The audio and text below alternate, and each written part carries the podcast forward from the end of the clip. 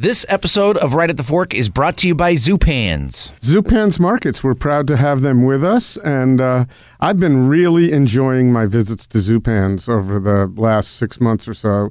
Um, they were always in my repertoire Yeah. of grocery stores, but lately have been my main go to point.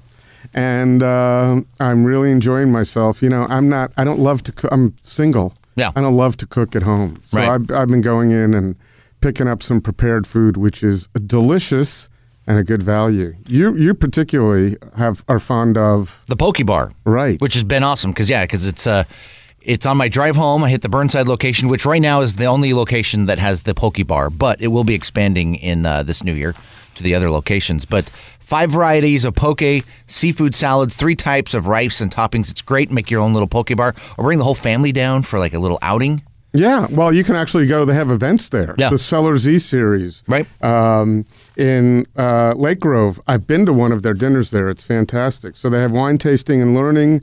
Uh, in March, they're featuring Spanish wines, which you know I've had the g- opportunity to experience in Spain. Yeah.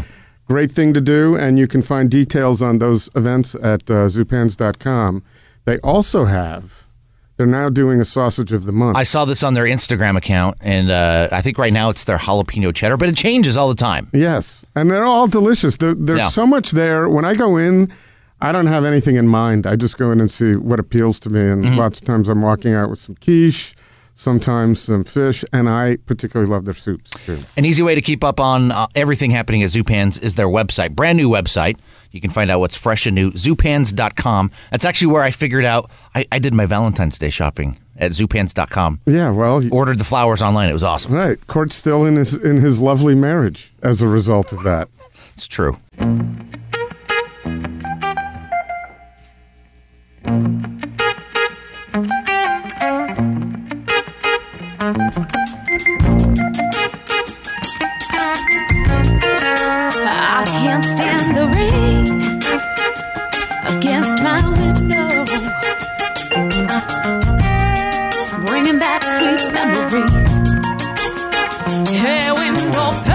This is Right at the Fork. It is Portland's food scene podcast, and he's coming to us live from the Oregon coast, ladies and gentlemen. Yes, It's I'm glad Chris to be here. I actually, I told you I ran down the beach because we had a, an appointment Yeah. to do this, and uh, I was running a little behind. No, uh, you you made it in, in plenty of time, and uh, we're we're excited that with the you know the marvels of technology that uh, it almost sounds like you and I are in the same room. Yeah, well, we can do this in the future, I suppose. No, I like being in the same room. I think it, it's important. You could get So, uh, with, especially with our guests, you and I can do this. But Sure. With our guests, I think it's nice, and this is a special occasion uh, for us to be recording this intro right now. yeah because we made the decision to do we've we've done a couple of repeats in the past and the reason that repeats are great we like our interviews to be evergreen so that they're good for on and on. And in this case we recorded this interview with Maya Lovelace in December of 2015 it actually might have been in November. It was released in December mm-hmm. And um, and so it's in the archives. And as you and I have discussed in the past, one of the things we've learned about doing podcasts is a large percentage of downloads every month go back into our archives. But a large percentage of those are the previous two or three months. Right. The- so I don't know whether many people got back to listen to Maya Lovelace's interview that we did. Actually, it was the last interview we did before you became my trusty and uh, appreciated co-host. Oh wow! I, I appreciate all of those adjectives. yeah, well, it's been it's been great, and and so as a matter of fact, looking at looking back in time, we now have four to five times more listeners than we had when this originally streamed. So I think it's a treat for those people who haven't heard this interview. Uh, and there's a reason, we'll address that in a second, where we want to run that right now. But for those who haven't heard it, it's a great interview. It's very lively. And for those who did hear it, um, as was the case with me uh, back in December of 2015, it's you, I don't remember a lot of it. I remember the nuances, but uh, but it was really nice to hear Maya's take on everything in December then, and and then for those people who know what's gone on with Mae and Maya since, to generate a little perspective. Yeah. And she also talks about other restaurants that, like, in, for instance, she mentions um, Han at Kim Jong Grillin, and at the time he had told both of us he had no interest in opening a brick and mortar restaurant, and now he's got three. Right.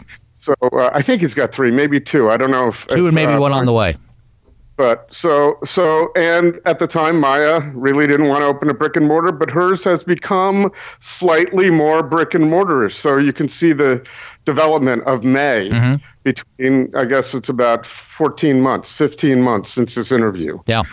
So um, anyway, that's a lot of chit chat. But what I but what's important is what's going on with Maya. I at the time, the first time I had a meal at Mae, I said to quite a few people, "She's the one. Watch her." And I'm not I'm not very right about many things, as it turns out. I like to think I might be. Yeah. But in this case, I think I, I hit the hit the mark. So since then, Maya has been uh, Eater Chef of the Year, 2016, and most recently, I think a huge accolades nationwide. She was nominated as a Rising Star Chef for the James Beard Foundation, and those that takes place uh, in a month and a half, I think, or a couple of months. But she is one of the nominees representing Portland in a in a deep pool of chefs that are uh, representing Portland in this year's class uh, of James Beard nominees. Yeah, no, it was it was uh, kind of fun to watch that because typically we kind of zero in on those those nominations coming in for the Pacific Northwest, and then to see Maya nominated nationally for the Rising Star. Right. And Gabriel Rucker once again Yep.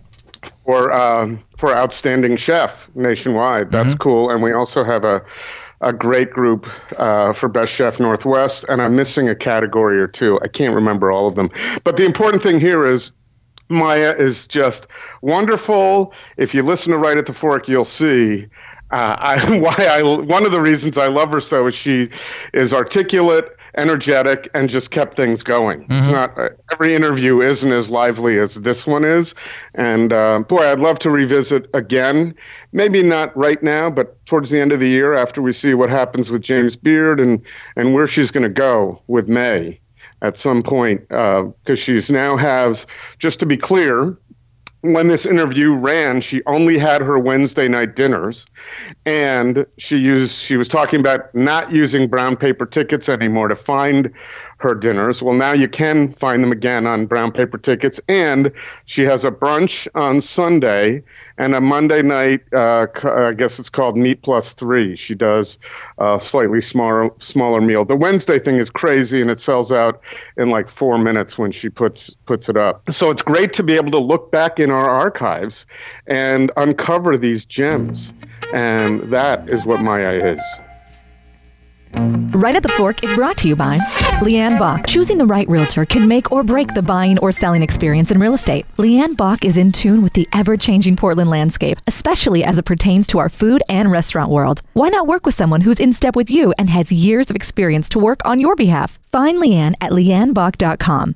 L E A N N E B A C H dot com. Zupans, unsurpassed quality from the best meats and wines to local baked goods, fresh flowers, and an extensive craft beer selection. Step into Zupans and be inspired for your next meal. Food loving customers, as well as local chefs, know that Zupans is the place to find the very best Northwest bounty in Portland, West Burnside, Southwest McAdam, and Lake Oswego. Local and family owned for over 40 years. Zupans Markets. Food Trekking World. Coming soon in Portland is Food Trekking World, the world's largest convention of trade professionals. Food and beverage meet travel and hospitality. Business to business appointments, speeches, and hundreds of professionals you'll want to meet from all over the world. It's April 2nd through the 4th at the Sentinel Hotel. Find out more at foodtrekkingworld.org. That's trekking with two Ks. For our listeners only, use promo code FORK, F O R K, and get $200 off right now. And by Portland Food Adventures. Did you know you can eat and drink your way through Europe with chefs like Ataula's Jose Chesa and Lardo's Rick Gencarelli? Join right at the Fork host Chris Angelus and his great chef friends for these trips of a lifetime to Barcelona and Tuscany in September and October. Get to portlandfoodadventures.com and click on the blog tab to see pricing and itineraries. Notes. Oh, you only need those till later. But well. speaking of what I wanted to do when I was a kid, what did you want to do when you were a kid? I think I wanted to be a veterinarian or a singer. That was the Are plan. you a good singer? I'm okay. Really? Yeah. Did you gonna sing for us today? No. Oh. All right. I guess that's only fair. Not to put you on the spot with your voice. we'll go do karaoke sometime. Okay. I haven't. I've done karaoke once since Oh. I've been in Oregon. Well, it's a thing. I know, but I would scare people away. I'm not, I don't have a good singing voice at all. I'm just. You don't have to. It's all about stage presence. I think with karaoke. yeah. Okay. I think so. All right. You and I. We'll go do that. Yeah. Want to try it on in December? Yeah, sure. Okay. Um, so, um, so you said a singer and a Veterinarian. veterinarian. Yeah. So you're an animal lover. Yeah, I love animals. I grew up uh, in a family that always had tons of pets. So How many How many kids in your family? uh, just me and my sister, older sister, And that was where in Beaufort, North Carolina. Beaufort, North Carolina. Because I know Beaufort, South Carolina. Right. There's a lot of confusion generally So between the two. whereabouts in North Carolina is that? So Beaufort is on the coast. It's very close to the Outer Banks. If you're familiar with the Outer Banks, like I Cape Hatteras and mm-hmm, I've been that there, stuff. and that's also where my pooch is, came, comes from. oh really? Oakley comes from the Outer Banks. Oh well, that's nice. Yeah, Beaufort is like a little tiny town that's just south of the Outer Banks. It's at the the bottom kind of tip. So and so that was pretty isolated. Yeah, it's pretty isolated. It's a really small town. Um, it's part of a kind of an interesting group of small towns. Uh, it's actually really interesting. There's um, kind of off the shore. There are all these weird little islands that are connected that are generally referred to together as down east. hmm Um, and they are islands that were totally isolated for a very long time. So everyone that lives there has kind of this interesting, uh, like Cockney British accent. Where's your accent? You have I think no I, I- southern I, accent. got rid of it. nothing. I think I was I was ready to get rid of it by the time I. Yeah, but you, people don't just make that decision. I don't know. I guess I did. It'll come out sometimes if if I am around someone who so has an accent. southern or Br- Cockney British accent? Southern. So so basically, my family um, is not from there. Uh, my dad's side of the family is from Hickory, North Carolina, uh, which is up towards the mountains, and then my mom's family was like military, so from everywhere. Uh, but my grandmother on that side of the family is from Cape Cod, um, and my grandfather was from Virginia, and they were just kind of bopping all over the place. Did you get to go to Cape Cod at all as a No, kid? I've never been. Never Really? ever. Yeah, never Oh, ever. it's beautiful. I hear it. I hear that it's wonderful. But Well- yeah, I've never been there. Somewhere on your bucket list. Do you have Oh, other places on your on a on your bucket list that you want to go? Yeah, I actually haven't gotten to travel much. I've I've only been out of the country one time, ever. I went well, to a lot Vancouver. of people have never been. Oh, so Vancouver is your out of the country experience. Vancouver's my one experience. Yeah, so I I mean I would like to go everywhere in a perfect world. Um, and yeah, that's that's it. Everywhere. Where would where's so if you if you if someone you just run a game show and you want a trip to anywhere, and it was three weeks for uh, three months from now, where would you want to go? Southeast Asia. That's what I thought Yeah. because that's the food you're you that's your food of choice. Yeah, I actually I just went to Mekha on Sandy right before I came here. Yeah, Ev- Yeah. al- almost every day you're doing Yeah, something Asian. Yeah. That's pretty funny. Javiel, I know you're there a lot, hmm and uh, and I asked you when we had occasion to hang out for a few minutes uh, a couple of months ago. Why Yeah. is it that so many chefs? They're it because they're open later when they're not work when they get off of work? Why is it that so many chefs love those flavors? I think it's because they are flavors that are so complex that are also not rooted in the cuisine that we're also familiar with. You know, it's like you go to culinary school or you don't go to culinary school, but you generally come up cooking French food, like classic French technique, Italian food, and all of all of that and like new American cuisine. All of it is kind of the same root. Of flavors. You know, you're working with onions and garlic sauteed in butter. You're starting all of your stuff there. You're doing meat sauce reductions, all of that stuff. That's not the same as as all of the like Southeast Asian flavors. So everything's very bold, everything is very balanced, and it's foreign to the things that we know how to do. And I find that chefs generally crave the food that they don't know how to cook. That's interesting. Yeah. So, and it's interesting that you're so good at Southern fare, and they're not even related. You can't. e- I don't even know. Any maybe you'll mention one or we, that would come that would be obvious, but I can't think of anyone who's fused the two. Uh, Southern and Asian. Yeah, Southern and Asian. oh yeah. So there's uh, a chef named Ed Lee Mm-hmm. uh, in Louisville, I think in Louisville, in Kentucky, and he does uh, Korean and Southern, Oh, interesting. which actually And so, what does that end up looking like? So, so plate? basically, if you think about it, there's you know Korean food and Southern food. There's barbecue. There's fried pickles. chicken. hmm there's fried chicken. There's rice, like a big rice culture. Mm-hmm. So there's actually a lot of natural overlap there. There's whiskey. You know, all of those things are kind of the same. So you find a way to meet in the middle with all of that stuff. Um, yeah, I feel like it's it's a thing that's kind of popping up more and more. Like you have the guys from uh, Stray Dogs, Mm-hmm. Stray Birds. They're doing their kind of fried chicken and cornbread, their Mm-hmm. style. Um, I feel like there's a lot of natural connection that can be made there. Cool. So when you were a kid, what was? Did you have? Fa- you're in a small town, Mm-hmm. so family dinners. You were around Yeah. the table with the four of you. Yeah. Was it? Um, but we did. Was that like a nightly thing, or how? How did? Yeah, we we ate dinner together pretty much every night. Um, and going out was was fairly rare. Um, Probably weren't a lot of places to go. no, there weren't a lot of places. We had like our our special occasion places, and we had you know the pizza joint or whatever. Mm-hmm. Um, but there wasn't a lot of interesting food where I grew up. And so, was your mom a great? Well, I just want to get to what sparked your interest. Yeah, And did it spark? You know, something had to move you away from singing and veterinar- veterinary right. aspirations. Right. I mean, I, I loved cooking when I was a little kid because my parents had a great collection of cookbooks. Um, I really remember sitting in front of, you know, like a glass front cupboard and just staring at all of the cookbooks and picking things out that I wanted to read. Like I remember when I was like probably 10, I got the the silver palate cookbook down and and started wanting to cook all of those things. So eventually my parents would let me cook things for them. I was actually thinking about this yesterday. I was watching uh, the Great British Bake Off, which has become kind of a nice, like, mellow thing for me to do when I need to relax. And they were making souffles, and I remembered when I was young, and my parents told me I could cook whatever I wanted for them for dinner out of, I think it was the Silver Palate cookbook. And I picked a raspberry souffle. And I don't know if you've ever seen a child try to make a souffle. No. It was terrible. And I But remember. it, it couldn't be very far from when my, mother attempted it. It was so bad. It was it was probably one of the worst things I've ever cooked and I just remember it collapsed into like this pool of uh wet egg white and raspberry seeds, like whole seeds. And I remember my parents ate it and they told me it was great. So, so they were very nice. Do you think they really meant it? No, I mean, or maybe they did. Maybe they thought it was great Maybe they- because I did it, which is very Right, but sweet. you were, are maybe you were very hard on yourself. Are you hard on yourself now? Oh my god, it's terrible. Yeah, I'm I'm really really really bad at that. Fortunately, uh, my partner Zach can pull me out of it really easily.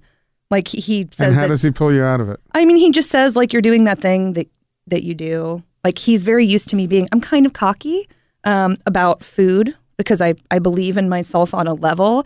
But then like when the crunch time hits, like an hour before service starts, I just totally lose it. I'm like, oh, everything's garbage. Throw it away. I hate it. Get That's of not a good face." time to to feel that No, way. it's not. Maybe but a day before, but not an no, I do it right before.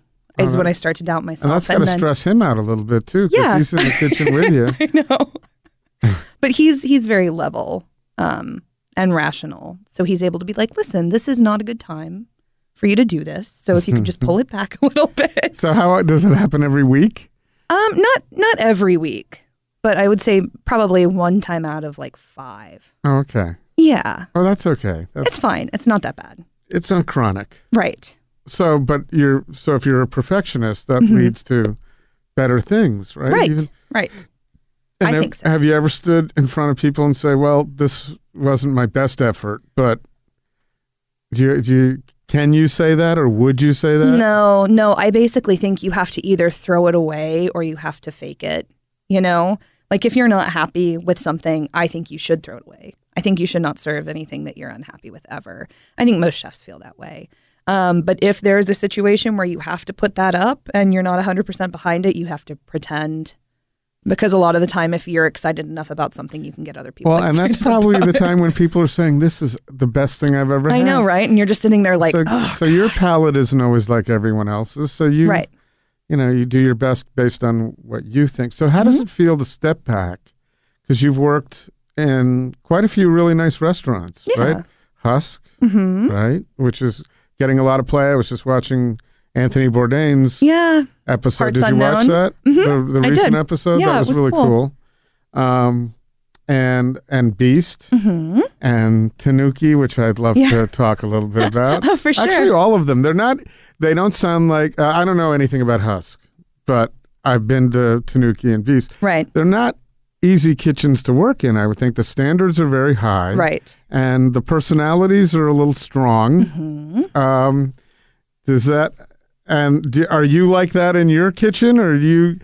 How did how did that work for you as a? I think that I think I'm pretty good at being a soldier when I need to be. I feel like I'm I'm good at taking direction. Um, but I feel like maybe sometimes I can be a little a little tough. And I think it's important to be tough on your cooks. It's important to be tough on the people who are learning from you.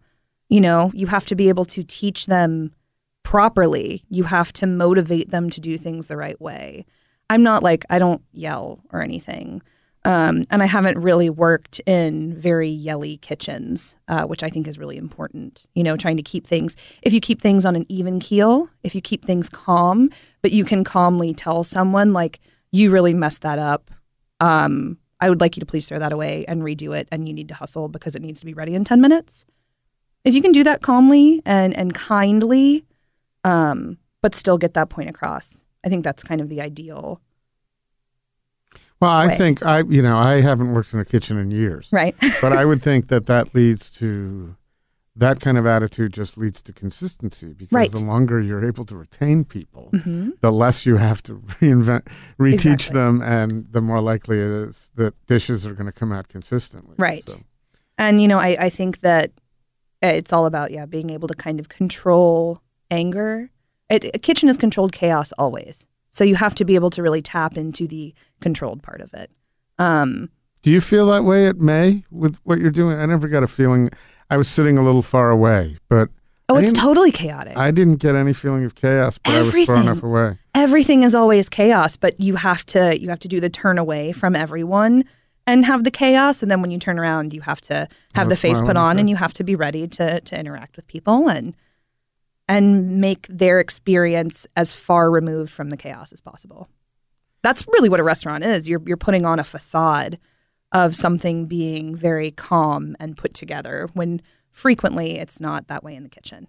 right. Well, and and at Beast, you're right out there. exactly. There's So no hiding. There's, no, screen. hiding at Yeah. all. It has to be right there. Right. And the only escape is for people to be enjoying their food so much that they're not paying attention to what's going on Mm-hmm. Right. in the kitchen, I guess. Right. Yeah, working there was really, really fun. Um, I had a great time with that and obviously learned a lot from Naomi. Um, she's very talented. She's also an incredible businesswoman. Um, and I hope that I managed to uh, learn that side of things from her. Um, because, I mean, obviously she's built herself up time and time again, uh, which is pretty incredible. hmm And I hope to kind of be building myself up in the same way, if that makes sense. Would you want to have a restaurant like hers? Would you want to have a restaurant more like hers or like Tanuki?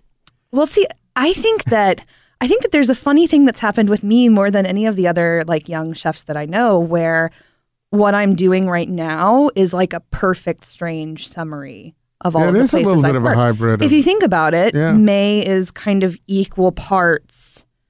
It, it's it's like Beast because it's you know everybody sits down at the same time. Everybody gets the same meal. It's set courses, Right. which is also kind of how Tanuki is. Um, and we don't allow any substitutions or anything like that. We tell people that they can't come if they have allergies, kind of like Tanuki. And then the food obviously draws heavily on the influence of of husk, like the the aesthetic of like southern comfort and uh, hospitality. Is that something that you planned or that you just realized? I, I just realized it basically it just kind of all came together like that. I just had all these ideas happening and they all kind of compiled into what Mae is right now. And what was the, uh, where did the road go from Tanuki? Because that's where I think I first saw you Yeah. to Mae. How did that happen? Well, basically, so after I left Beast, uh, I started working at Bollywood Theater, which obviously awesome restaurant, uh, awesome people. Troy is a very very talented chef and he's a great guy. Um, I was working there, and I have a tendency to not be satisfied with my work unless I have a certain amount of creativity. So I was kind of not satisfied with with what I was doing, working forty hours a week at Bollywood, um, and was obviously friends with Janis Martin from Tanuki, and she needed someone, and I How'd you, how'd you become friends? I think well, the first the first time we officially met uh, was when I worked at Beast, and uh, Naomi had tickets to a whole goat roast that Janis was doing at Tanuki. Only in Portland, by the way. That's the, hey, I've got tickets, backstage passes. And uh, for some reason, she was unable to go, and she was just like, "Hey, do you want to go to this this goat thing, this goat dinner?" And I was like, "Yes, of course." Uh, so I ended up doing that, and that was the night that I actually met Janis. And then I just kept going to Tanuki because how could you not? and we ended up, you know, talking. We share um, a similar sick sense of humor, and I don't think, no, sick sense of humor? I haven't seen it come out of you yet, but maybe someday. I think I respond to my environment. Um, it's just like the accent coming out. The sense of humor comes out if I'm around someone else with the same thing. I adapt quickly. Mhm. Yeah. All right, so you, you- and then so you talked to Janis and Yeah. ended up working for yeah. there. Yeah. Basically, we became friends. I remember, you know, I would just go after I got off work at Beast, I would go out there and grab a drink with her, and she would play bartender therapist, and we'd talk about the Portland food scene and my dreams and her dreams, her experiences, all that stuff. And it just it worked out well that way. Um, and so when I was looking for something extra to do, I started working at Tanuki as well. And then it kind of got to a point where I still was missing something, which was cooking my own food. Um, So you didn't have the, the leeway there to do some of your own things? At Tanuki, Yeah. no, I mean Janis is very much, you know, she's king of the castle. That's that restaurant bar. Excuse me. Mhm, that's- I didn't that say bar. it. I know. I'm gonna get in so much For trouble. the record, that didn't come out of oh my my mouth. Oh my god i'm in so much trouble um, but that is that is her as a person that's her personality Right. everything about her embodied in one space and i couldn't step on that you know So at what point did you start thinking about Mae? Um i don't even i don't remember exactly how it started. I think so i went uh last year new year's day i went to muscadine the southern restaurant uh that's at like 15th and what is it 15th and prescott ish um i remember i went there and was having brunch and i was just thinking about the fact i was like oh they're they're only open for breakfast and lunch like i wonder i wonder if people go at dinner? well, no, I was basically like, I wonder if if I could ever come in here and and do something for dinner, and that just kind of got all the gears going. Um, and I started thinking about what I would do, how I wanted to express kind of my version of Southern food, um, and how I was going to be able to do that. And that just kind of led me down the path where I left uh, I left Tanuki and cut my hours back at Bollywood and started doing the dinners then. And obviously since then it's it's bloomed into more of a full-fledged thing, but yeah, it just all happened really organically and slowly, which was nice. And so, how did it feel to have your own thing and be the in charge of your whole thing and, and look Oh, out and see people enjoying themselves and, and having them come back? It's the best. Because you've got a regular, you've got regulars who Yeah. come every Wednesday. Yeah, which is so awesome. Um, it's such a good feeling, you know, especially after having worked in in higher positions in restaurants, but still, you know, not with full control. Um, I was lucky enough at Beast to have a hand in writing the menus and and do the ingredient sourcing, getting to know all the people at the farmers market, all that stuff. But it still wasn't it wasn't me because it couldn't be because it's Naomi as a person, you know. Um, and so yeah, it's it's a really incredible feeling to be able to do that.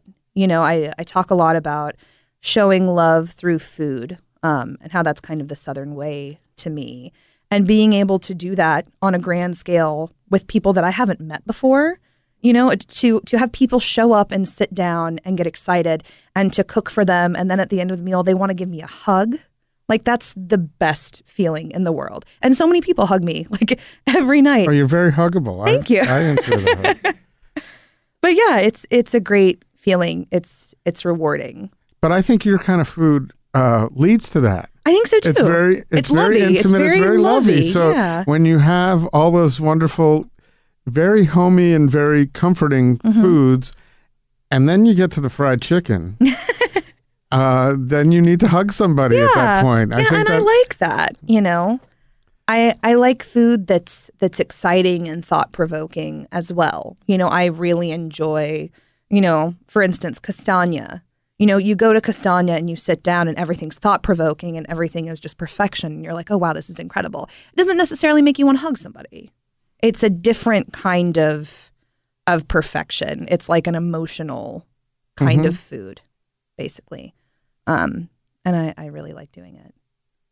So, uh, where do you plan on going? How long do you want to do Wednesday nights at be at Old Salt?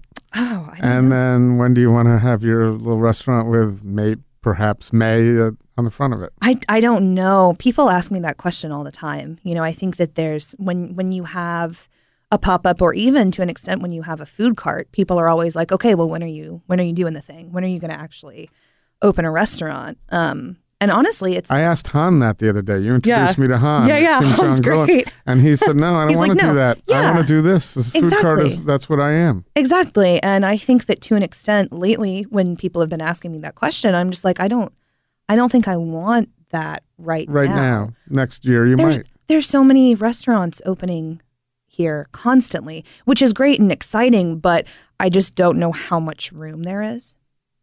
Oh, I think there's room You think so? for something good, great. Yeah, Yeah, but- no, you but- just keep going, keep going, and it's uh, just nerve wracking, yeah. But uh, look at you know people like John Gorham, and Oh, and yeah. just read this morning the Country Cats going into Pine Street Market. They're not stopping. Oh, So and a little different concept. So they're twisting it that's a little pretty bit. cool. So uh, no, I think there's room. There's not Yeah. room for everybody, but there's room for you. well, that's that's nice to hear. yeah. Yeah, I, I know. I feel like maybe maybe if I get to the point where I actually know a little bit more about the business side of things, because you know I've I've been around for opening restaurants. I was on the opening team at Husk and all of that stuff, but I haven't done the business end of it. Um, so Well, you're doing a little of the business. I'm practicing now. Yeah, once a I'm week. practicing. You you need to multiply that times you know Right. five. Right. And it's a much larger volume. So basically I'm like I'm in the kiddie pool right now. And so maybe maybe sometime soon I'll be ready to hop in the, the shower. You know, I don't know about you, Court, but I've gone through a number of real estate transactions in Mm-hmm. my time, and I've had some great ones, and I've had some not so great ones. Right. And the key is picking the right realtor right off the bat. It all comes down to the realtor when it, when you get down to it. Right, especially in a hot market, and you and you need to act fast, and you need to negotiate uh, from a strong position. Yeah, in in a matter of days, if not half of a day, Chris could mean thousands of dollars gained or lost. Right, and market knowledge as well. Mm-hmm. So we've known Leanne for a little while now, and I can tell you this: she's tuned into the food world. So I would say, if there's anyone listening out there and they want someone who understands where they're coming from and where they want to come from when they go to a restaurant, Leanne is the one to call. And that number would actually be 503 349 7890 or go online to leannebach.com. That's L E A N N E B A C H.com. Do it. We love Leanne, and, and she's here to support not only us, but our entire Portland food world. So, uh, Chris, I understand things going pretty well for these upcoming uh, trips to Europe in the fall. PFA International, Yeah. Tuscany, with Chef Rick Gencarelli of Lardo and Grassa. If you're a fan of theirs and you know him at all, or if you don't know him, we're going to have a great time doing uh, foraging for truffles, eating incredible food, beer tasting, wine tasting in Tuscany. We also have seven days in Barcelona, our third trip that we've done with Chef Jose Chesa of Chesa, Ataula, and 180. Go eat churros in Barcelona with Chef Jose Yeah. And uh, and we have some space there. Our Tuscany trip is almost full, and we have some space for Barcelona. So um, we welcome anybody to come along and contact me for more information. Yeah, and then you can go to uh, portlandfoodadventures.com. The uh, the blog tab will give you the itineraries and, and how to contact Chris. I'll just tell you right now. You Yeah. can call 503-395-5900. Okay, that's one way. You also do you have some events coming up as well? I do. Some local events. Thanks for asking, Court. You're welcome. Uh, we're at Dame uh, in late February. You can look out. It's February 21st. Uh, doing a wine-centric event, which we've never done before. Uh, really focusing on natural wines. You can hear Dana Frank recently uh, in our archives on Right at the Fork. And then we're at Quaintrelle, March 29th, with Chef Bill Wallender. And that's a beautiful restaurant, excellent food, and uh, one of the new places that we've talked about quite a few times on Right at the Fork with Gary the Glutton. And what I didn't ask pool. you is what, what got you to Portland? How'd you get from Oh, um, South Carolina here, if that's well, yeah, I was working at Husk and I had been there for a year and a half um, from opening. And I had lived in Charleston at that point for probably about, I think, like seven years. That's one of the used before I moved out here. um, Yeah. Charleston, San Francisco, my Oh, yeah. two favorite cities. Oh yeah, I mean Charleston. Vancouver, Charleston Montreal. is wonderful. Charleston is beautiful, and the food scene there is incredible. You know, I I feel pretty spoiled to have been a part of it for such a long time because I think the food there is some of the best in the country. I I, I really do. I don't. When I was there, it was 19 last. My parents were in Savannah, so we made a few trips to Charleston. Mm-hmm. yeah. and, um, I don't remember there being a food scene. Oh God, it's so good. It's so good now. Something happened. Um, I, I mean, it's not not something happened. I mean, Sean Yeah, they- Sean Brock was a big part of it. Well, that's, that's what Bourdain cited. Um, Right, that- right. And Mike Lata, who I believe Bourdain also spent a little bit of time with. Mike Lata was a huge part of it. You know, there were these guys who came out of kind of the classic Southern restaurant scene that was there in Charleston that wasn't, you know, anything that was being paid attention to on a national scale.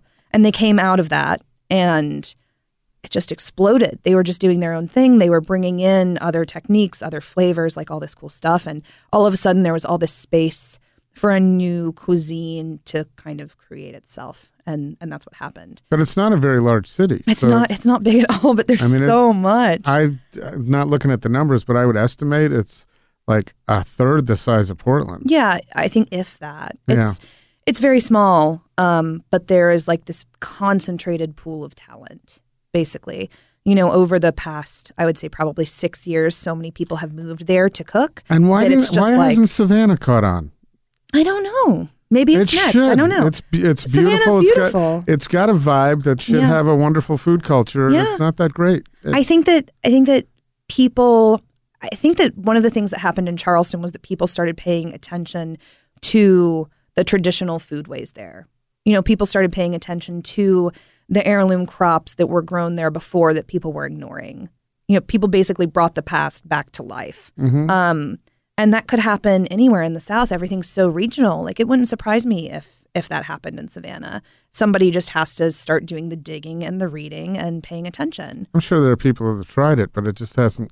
It hasn't struck the way Sean Yeah. has, I guess, or Charleston has. Yeah. I first the, the first moment I had this idea for Portland Food Adventures, Mm-hmm. different iteration of what it is now, was in um, Hilton Head Yeah. at a place called Dye's Gullah Fixins. Oh, really? And I walked in there, no one was in there. It was Mm-hmm. five o'clock, and there's this huge African American woman Mm-hmm. and welcoming me, and and then she served the fried chicken, and Mm-hmm. she said, "You let that sit there for five minutes. You can't eat it right away." Yep. And I was like, really, I've never heard that. And she just kept bringing over more and more and more, and it so. it was like your dinner. I was going to say, It you wonder very- where I, I found that. I you know, know, but it was just more. I was like, how can I possibly? I've said that so many times Mm-hmm. since, but that was a time when there was no way I could possibly eat this. right. Um, at any rate, that was a really special, and that's that's really the roots of what Sean said he's doing. Mm-hmm. Is you know the stuff that's been passed down for generations, Exactly. where people had to they had to make do with what they had. Yeah, Gullah Gullah Geechee cooking, basically, um, from from the coast of South Carolina, from the Sea Islands, all all of that stuff. That is basically, I don't know. Southern food is so cool. There there are so many different cultures and cuisines that came together to create this one thing. You know, it's it's African and it's British and Irish and it's Native American. It's just like this giant pileup of all of these people, all of these poor people living off the land with what they were able to find, basically. yeah, and it's inspirational. It's beautiful. Like I, there have been so many times with me where I've been reading old cookbooks, you know, just trying trying to investigate like where did this come from? You know, where did cornbread come from? All of these different things, and you you feel like you feel like there are ghosts in the room with you sometimes. Like it's just so incredible to be doing something um, that is so historic and that comes from that kind of place. do you think you're going to stick with that, I don't know. I, I have absolutely no idea. or I- the day may come where you go, "Ah, I want to go this Asian direction? Well, I mean, I don't know. I've I've toyed around with with the idea of pulling more from other cuisines. Um, I don't know. I'm I'm open to all kinds. Well, you have the forum. You have your own fixed course It's meal. true. It's to true. say this one's going to be this and this one's going to be that. I think yeah, I think that we want to try to collaborate with uh, some other chefs in town. I know that I've been talking to Han about doing a collaboration together because, like I mentioned, Korean and Southern food Mm-hmm. just go so well together. Um, so we have that in the works. But yeah, I mean, I don't know. I think that Mae is very much its own thing. You know, it's it's a tribute project basically. Like it's it's grandmother worship, you know? And the idea of being able to bring other chefs in to let them do that for their grandmothers as well, like that's really appealing to me. That's very cool. So recently you won the Chili Jamboree here, Yeah. right? That was a big thing. It was unexpected. Right. So you're up against the big, you know, some Big dogs. big dogs. Yeah. And uh and uh, were you surprised when you took that home? I was super surprised. I I totally expected, you know, someone who was famous or at least had a and- restaurant. yeah. you know, I was like the only person there without a, a restaurant. Um, so that was super cool. Yeah, I mean, I obviously I thought Gigi was gonna win. I thought Gregory Gourdet would win. Um, so yeah, it was Well, he won that a couple of years ago right, too, right. with a curry. Yeah, I mean, Correct. and and his chili was super good. They were all really good. It was awesome. Um, so I was very flattered. But part of that is all of a sudden I I feel like you're very visible. Well, that's I- cool. Well, and you don't have a you know you don't have a big publicity machine. You're Right. you're using social media and you basically. Yeah. And I feel like I see you know see a lot, and we've been involved with a couple of little things or something Mhm. together. So that's cool. And you're out there, and you like a lot. You know, people love you. You're easy to hug, That's huggable. nice. So uh, talk a little bit about some of the places that you're digging the most. Oh my God, the Your places notes. I'm digging the most. I know I. I wrote down my notes because I am very afraid of freezing on the spot. I, I don't always improv as well as I should. So I wrote. down I tried to write down a brief list of favorite it's places. hard to and have a brief of- list, but Yeah, it kind of exploded. Um, so obviously Tanuki. Mhm. We we know and love Tanuki. but see, that's for you to mention that. Janis doesn't want everybody to hear No, I know. Okay, so there. never mind. Yeah, it's terrible. You shouldn't go there. Right, it's exactly. really it's unpleasant, it's harsh. You know, the lights are all red. It looks like a strip club. Exactly. Um, you just did. You just did yeah. her. Anyway. so aside from that, um, I I'm obsessed with Kachka. Kachka is is probably my go-to place. Um, I went there last night actually because I had a friend in from out of town who I actually used to live with here in Portland. She's been living in Boise for the past three years, and she was like, "Have any new places open? I was going to say, left?" well, that's an interesting mm-hmm. commentary to hear what she thinks three yeah, years later. yeah. She was basically like, "Oh, are there any cool new places?" And I was like, "Yeah." I'm like, "You've been gone for three years. Okay, cool. Let's uh, let's try to figure that out." In most cities, though, you wouldn't. You would think that there would be a few new places. Yeah, a couple of new Yeah, and it's like here we have what, like ten every month or something. I'd say forty percent of what's out there is open in the last three years. It's it insane. like. It's crazy. So yeah, I was trying to figure out like, oh my god, out of all these places, where do I take her? And I started thinking like, where can she not Like, what can she not have in Boise? Mm-hmm. And I was like, wow, I bet there's not an upscale Russian restaurant in Boise. Probably not. Right. So we went and she totally freaked out and uh, it was great. Everything at Kachka, Kachka has probably some of the best service in the city. Um, Israel is amazing. yeah, he's incredible. I mean, like I I remember it's so funny. Like I've taken so many girlfriends there and when Israel comes over to like do your tea cocktail at the end of the meal and he's lighting the orange on fire and all the girls are just all like googly eyed. it's like the funniest thing ever. Um, yeah, he and Bonnie are both incredibly charming and so talented, and they're obviously such a good team. Um, so yeah, and the food is always consistent and it's always delicious. Have they been to one of your? no, not yet, not yet. I'm trying to Okay, get them well, in that, there. if they're listening, you got to get there. You're, the pressure's on. I know. Now, now that they know that I'm like a stalker, super stalker, creeper, um, I'm also obsessed with Lovely's 50 50. Mm-hmm. As you know, as we've discussed, um, I think it is the most seasonal restaurant in Portland. I think that no one does uh, like the micro seasons quite like Sarah Minnick does. Um, every day her menu's different, and every day it's a perfect snapshot of what is growing you know, in that five day period or whatever. And I find that really incredible. And she's obviously talented and a magician. Um, I'm super jealous of her uh, her bread skills and her kombucha making and all of that stuff. So I love Lovely's. What else do I love? I wrote down so many things. Um, I love. I've been going to Do you, Bit are you a House. pizza lover? by I the am a way? pizza lover. I'm going to. I'm going to Pizza Jerk tonight. Soft, Oh, nice. soft opening. Yeah, I love pizza. I love pizza. Um, I'm very picky with pizza though.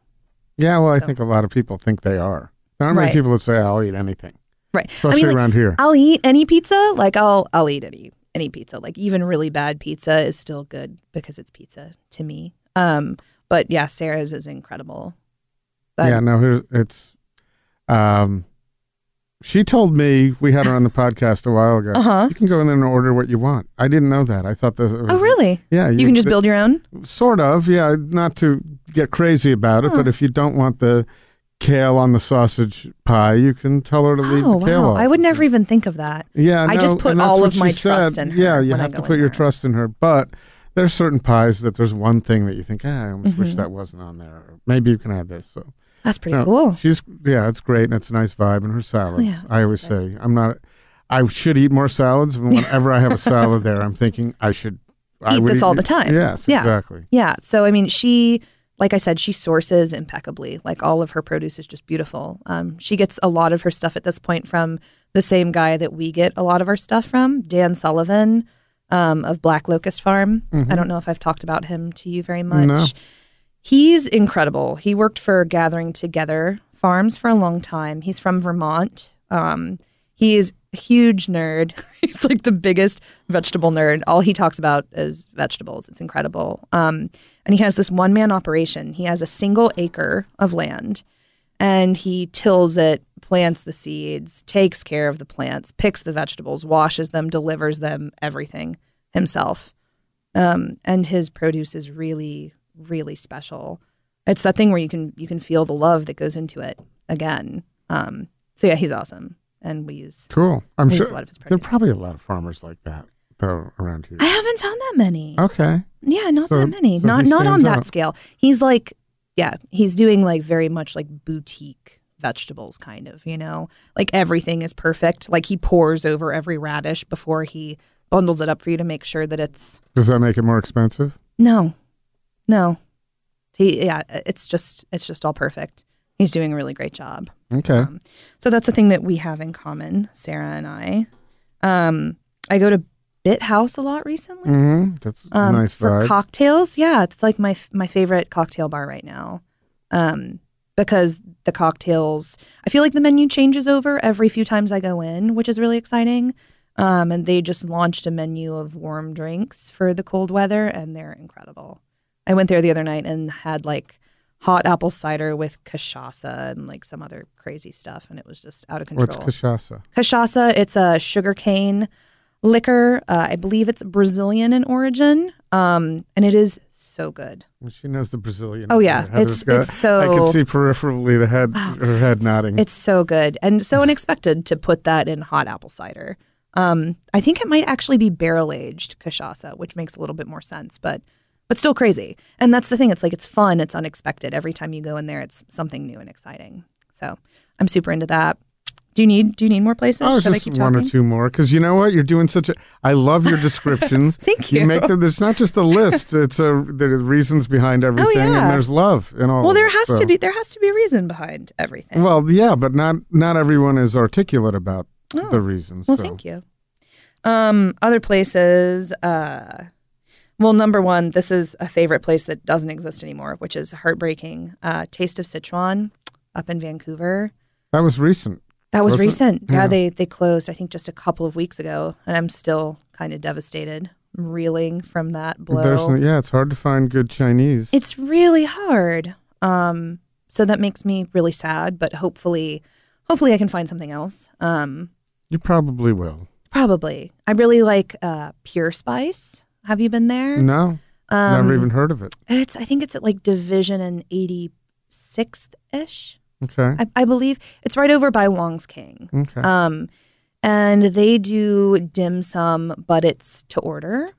Um, so everything that you get is actually at the right temperature, um, right consistency, and you don't have to fight over carts and all that and how do you spell that? How is pure spice? pure spice, just pure, Pure- spice. Okay. Yeah. Oh, pure. Pure, pure, it spice. said Yeah. Okay, well that makes sense. No, pure sense. pure spice. There's a big sign in the window that says no MSG, and I don't know if that's really a thing, but uh, yeah, Sam Bakall uh, from the Oregonian actually recommended it to me, and it's go to. Haven't looked back. I love Cool. that place. All right, one more. One more. Um, oh God, God, there's so many. I wrote down too much stuff.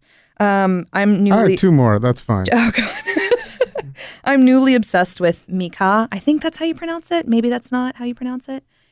M E space K H A. Um, it's a Vietnamese and Cambodian noodle place that's at like 70th and Sandy, Okay. and it's honestly it's it's got some of the same soups that Ha VL does. And you know I love Ha VL. We've talked about this before. Mhm. Um, they have some of the same soups, but they're available every day, and they're they're really really good. Like I don't want to. I, I feel like saying anything negative about Ha VL is like impossible. Like you can't do it. Um, but yeah, Mekha's like really really good. Oh, cool. Another one. Yeah, I was there for lunch today just before I came here, and I ran into Tommy Habetz from uh, from Bunk and Pizza Jerk. Yeah, and so that was nice. It's like it's nice to go places like that and run into someone you know, and you get to have lunch with a friend. I've done every time I've been to Ha VL, I run into somebody. Oh yeah, there's always I've always run somebody. Into, seen Andy Ricker Andy there Ricker's there times. like all the time. Peter Bro. hmm Duane So- Sorenson's there all the time. Yeah, I probably don't even know that I'm who I'm sitting next to half the time. Um, but I haven't been there as much as you have. That's for sure. Yeah. probably five, six visits. Oh yeah, I, think for Uh, a while I was going like twice. So I'm really enjoying this. But one more, and then and then One I more. have one more question for you, and then we're good. One more, uh, Pho Hung, Fahung at 82nd There you go, and the Powlish. Asian. You- Uh, yeah, it's it's a big thing for I me. almost should have mandated that it wasn't Asian. I know. Well, I tried. I wrote down a really big list, but then I don't know. I get distracted really easily. Pho Hung to me is very special because it's not just about the food. Like the food is really good. I think it's my favorite straight up pho in town. Um, but every time I go there, they they know who I am. I guess at this point because I've come in there probably once a week for the last two and a half years. um, but there's this lady who I don't know if she's the owner or the manager or what, but she's always behind the cash register. And as soon as I walk in, she smiles at me and waves hello. And then at the end of my meal, I go up to pay her and she just starts asking me questions like, Oh, are you working today? Are you still a cook? Oh, that's great. Uh, do you have your own place? Do you have health insurance? How how's are you sick? How is your health? Uh, your skin looks nice today. Oh, you wore your hair up. Like it's just like all this. It's like family basically. Like it's, it's like I have a, a mom. I was going to say, You know, like I- I have a- mom in the on the West Coast. I have a mom that I can go to, and I go there when I'm sick and I'm not feeling well, you know, and she's like always there to take care of me. I went there when I was sick, probably about a month and a half ago, and she could tell. And as I walked up to pay my bill, she dug into her purse and grabbed out like a big fistful of Ricola cough drops and just handed them to me. Exactly. And she just handed them to me and she told me that she gives them to people in church when they're coughing and it interrupts the sermon. Oh, that's very nice. You know what I mean? And I was just like, ugh, like I love you. Like, thank you for being here for me. Thank you for being my West Coast mom. Cool. So yeah, So you know, one of the things that excites uh, that I, I feel like you're one of the most exciting chefs in Portland right now. Oh, my here's God. why. No, very simply, here's why. I'm not just saying that. You're really young. I don't know how old you are, but you look really young. How old do you think I am? oh, I don't want to do that. Uh, but you're in, or you're in your 20s. I'm 28. Uh, That's about where I would have put it. Okay. So uh, you're really young. You have so much in front of you. And when I first sat down to, when I went to Mae, Mm-hmm. um, and I sat down and I looked at, the menu, and I thought my first, I had this, this, I took me back to Dye's Gullah Fixins. Yeah. Right. It's was so many things, and it was served with such love. Now she's been doing that for th- 20 years. Yeah. Her mother was doing it. You're 28 and you were serving that and you're uh you did such a marvelous job. I'm like and, a grandmother at 28, basically. It's Yeah, but the pretty funny. The skills were all there. The it was just delicious and just the experience of watching everybody as soon as that fried chicken came. Of watching everybody pick it up and eat it and look around and see everybody's faces. Ah, It's my favorite thing because the room is always so loud. You know, like we, we play the music It's pretty silent. loud. We try to create like a party kind of atmosphere because it's supposed to be fun, Mm-hmm. you know? And the chicken hits the table and it just goes silent. Mm-hmm. It's like the best thing. I love it so much. It's and it's such good. And I love fried chicken. That Yeah. was some stellar fried chicken. Thank we you. just talked about it this morning, Court, and I was ha- he was kind enough to invite me on yeah. to uh, his wonderful morning show on Kink, and uh, we talked about that this morning. Awesome. So, um, uh, and Irving Street Kitchen. I uh, Sheila had said she had just at Irving Street Kitchen, and I said, "Well, I got one. Nothing against Sarah because her fried chicken is fantastic, Right. but I have one. If you like that, you need to go to Oh, well, Mae. thank you. So." We find it at maepdx, pdx.com. Yeah. M A E. M A E P D X dot com. And what other social media Um, wonderful things should so- people follow to follow you? Instagram at MaePDX. You can also follow me personally on Instagram, which is at Maya Lovelace, How do which you is how do you manage that? The two. it's really poorly. I manage it so, really poorly. so do you check the Maya like f- every three days and keep the which one's the one that's on your phone that you're posting to? It's my personal one because that's one. that's where I post. You know, here's a picture of my soup that I ate today. Mhm. Um, whereas on the Mae one, I try to actually only post. Mae stuff. Yeah, exactly. Okay. Um, and then we also have a Facebook page, which I think is just facebook.com slash MaePDX. Right. Um, but yeah, it's really so- it's so all done Wednesday through the nights. mailing list. So the yeah. deal is that the Old Salt, at behind Old Salt Mm-hmm. Marketplace.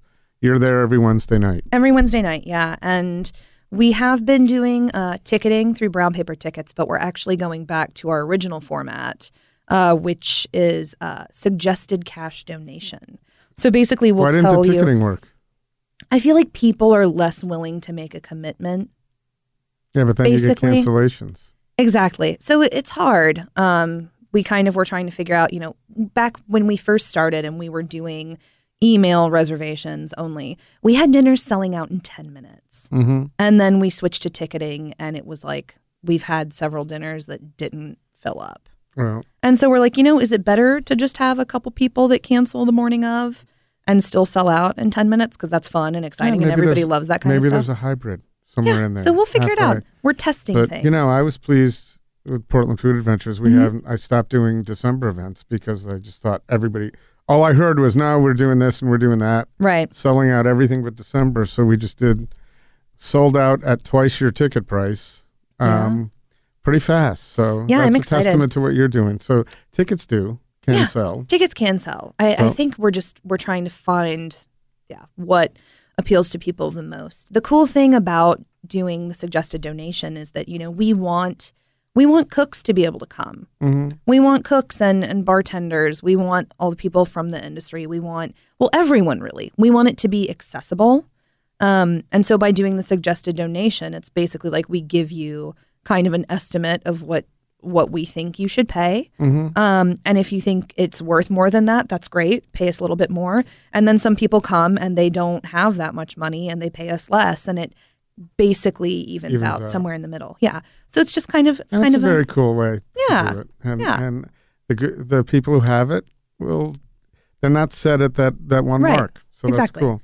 Yeah. Well, thank you so much. Yeah, thank I- you so this much was for really having fun. me. I knew this would be one of the longer ones because Oh, I enjoy talking to you. But I um, talk a lot. yeah, well, I can talk a little too. But I'm glad to hear you talk a lot today. Oh, so, thank you. um, thanks so much. of course. We'll thank see- you for we'll having see me. you soon. Oh, yes.